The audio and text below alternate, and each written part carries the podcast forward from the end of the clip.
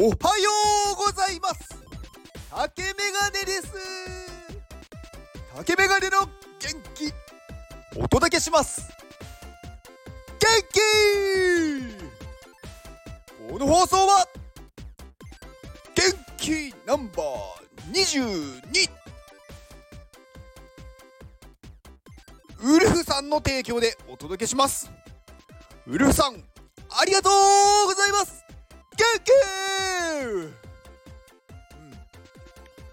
ウルフさんねあのこの方もねすごく元気な人ですよね。あの私もあの VR でしかお会いしたことないんですけど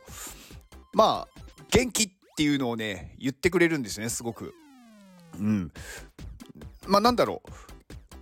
う。うん。元気な人なんですよ。まあそんなにねあんまりこうすごい話したことがないのでんなんか詳細って言ったらあれですけどなんか細かいことはあんまり分かりませんがでもねあの喋った感じすごくあの元気がいい方で、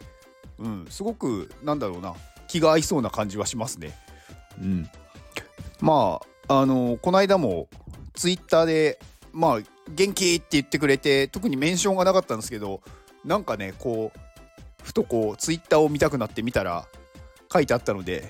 元気って返しましたけどはい。まあそんなウルフさんです。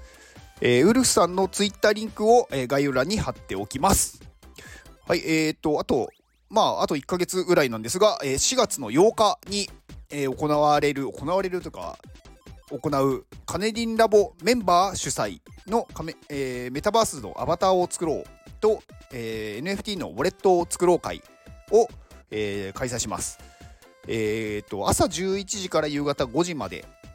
で参加は無料基本的には、まあ、初心者の方 NFT とかメタバースとかに触れてみたい方に対して、まあ、体験をさせさせるというか体験してもらう会になってます。で、まあ、参加してくださった方には、えー、記念の NFT をプレゼントしようと今計画中です。まあ初めてこうねあの NFT 触って NFT をまあ無料でまあもらえたらまあねその後なんかいろいろね Web3 の活動がしやすいんじゃないかなと思いますのであのそういう形でまあ今計画を立ててますであともう一つ私があのモデレーターをあの務めている iPadMate えアミティ先生ですねが主催主催というか開催というか、うん、あのやってるコミュニティの iPadMate でえー、iPadMate Doodle というジェネラティブの NFT が発売されます。これが4月の14日。で、えっ、ー、と、まあ今ね、あの、アミティ先生、毎日、まあ毎日までいかないかもしれないですけど、あの、Twitter スペース、あの、いろんなね、NFT の、まあ著名な方とされてるので、結構ね、面白いと思いますよ。昨日は、コンさん、あの、NMO のコンさん、まあ NFT わかんない人は誰ってなるかもしれないですけど NFT をやってる方だったらまあみんな知ってるコンさんですね。と Twitter スペースがありました。まあ録音されてるので、まあ、Twitter のね、あのー、アミティ先生のところから入れば聞くことができます。で他にもね豪華なゲストと、まあ、Twitter スペースまだやりますんで、えーと、気になる方は要チェックお願いします。で、えっ、ー、と、iPadMate の Discord を、えー、リンク貼っておきます。はい。昨日ね、あの、まあ、散歩してたんですよ、いつも通りね。なんか私いつも散歩してる人みたいになってますけど、まあ、いつも散歩してますね、でも。で、こう、ふとね、こう、目に入った看板というか、なんか手書きの、こう、ものがあって、そこにね、カタカナでね、かりん亭って書いてあったんですよ。で、最初ね、かりんとうかと思ったんですよ。かりんとうのお店なのかなって思ったんですね。で、近づいていったら、かりんティーでしたね。あの、かりんの紅茶？かりんってあの果物のかりんね。のお店でかりん亭って書いてあって、まあ、年配の方だったんで、まあ、ちっちゃい入れ忘れたのかなっていう感じでした。でもね、あのなんか結構ね、人多かったんですよね、そのお店。まあなんかあんまりその中で飲めるとかじゃなくて、店頭で売ってるようなお店だったんですけど、なんかね、まあ年配の方がまあ、23人並んでるような感じのお店で結構人気なのかなもしかしてって思いました。はい。まあ私は別に買ってないんですけどああカリンティーねって思って終わりまあその前を通り過ぎましたけどね。うん。まあ今日土曜日なんでね有益な話をしていこうと思います。うーんまあ有益な話かどうかは知りませんが。うん。あのー、最近ね聞いた話でねこう血圧が高いとかあのこの間あの低血圧の人の話を朝起きれないみたいな話をしたんですけどなんか血圧の話がねよく周りで出ててなんか血圧が、まあ、高い人が、まあ、いたんですよ。で、まあ、よく血圧高いと、まあ、こう塩分控えようねとか言われるじゃないですか。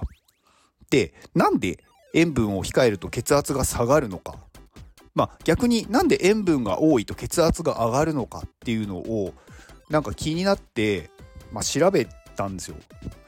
でね一応ねそれをねちょっと皆さんに共有しとこうかなと思って、まあ、知ってる人は別になんてことはないただのなんだろうどうでもいい話なんで 別に聞き逃して構いません でえっ、ー、と血液の中にこう、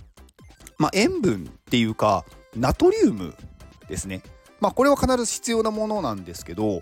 えっ、ー、とナトリウムっていうまあものがうんと、まあ、血液に多く入ると血圧が上がるっていうことなんですけど、まあ、塩塩分っていうのは塩化ナトリウムじゃないですか。なので塩分が多いっていうことはナトリウムが増えるんですよ。でナトリウムはあの多すぎてもダメだし少なすぎてもまあダメなんですね血液中に。で塩分を多く取ると当然それが消化されて血液に流れ込むのでえーと、塩分濃度、まあ、ナトリウムの量が増えるんですよ。そうすると体は血液を、まあ、その濃度を薄めようとするために血液にこう水分を増やすんですよね。まあ、そうすると当然血管の中に入る水分の量も増えるので、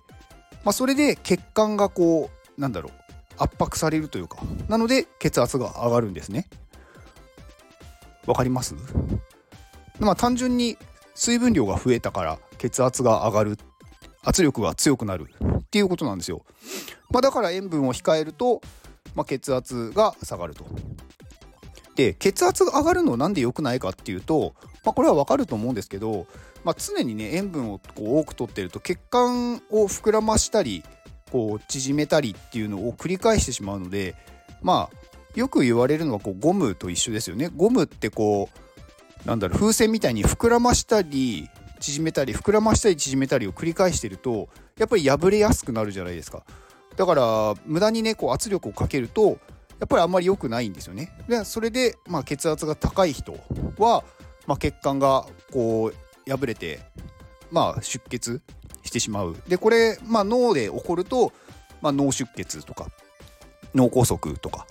でこれ心臓で起こるとまあ心筋梗塞とか。心筋梗塞は違うのか。うん。まあこうね出血してしまうと。っていう感じになります。でまた全然別の話なんですけどなんか塩分のね話をしてるとねこうなんか醤油とか出てくるんですよ。でね薄口醤油と濃い口醤油ってあるじゃないですか。あれってね実は薄口醤油の方が塩分が高いって知ってました？あれ薄口濃い口って塩分そのしょっぱいかどうかではなくって色なんですよね。色が濃いか薄いかの薄口濃い口なんですよ。だから血圧が高い人は濃い口醤油の方が塩分が低いのでそっちを使った方がいいと思います。まあちょっとの量なんであんまりね関係ないんですけどね。はい。というどうでもいい今日は雑学の話でした。ではこの放送を聞いてくれたあなたに幸せが訪れますように。行動の後にあるのは成功や失敗ではなく結果です。だから安心して行動しましょう。あなたが行動できるように元気をお届けします。元気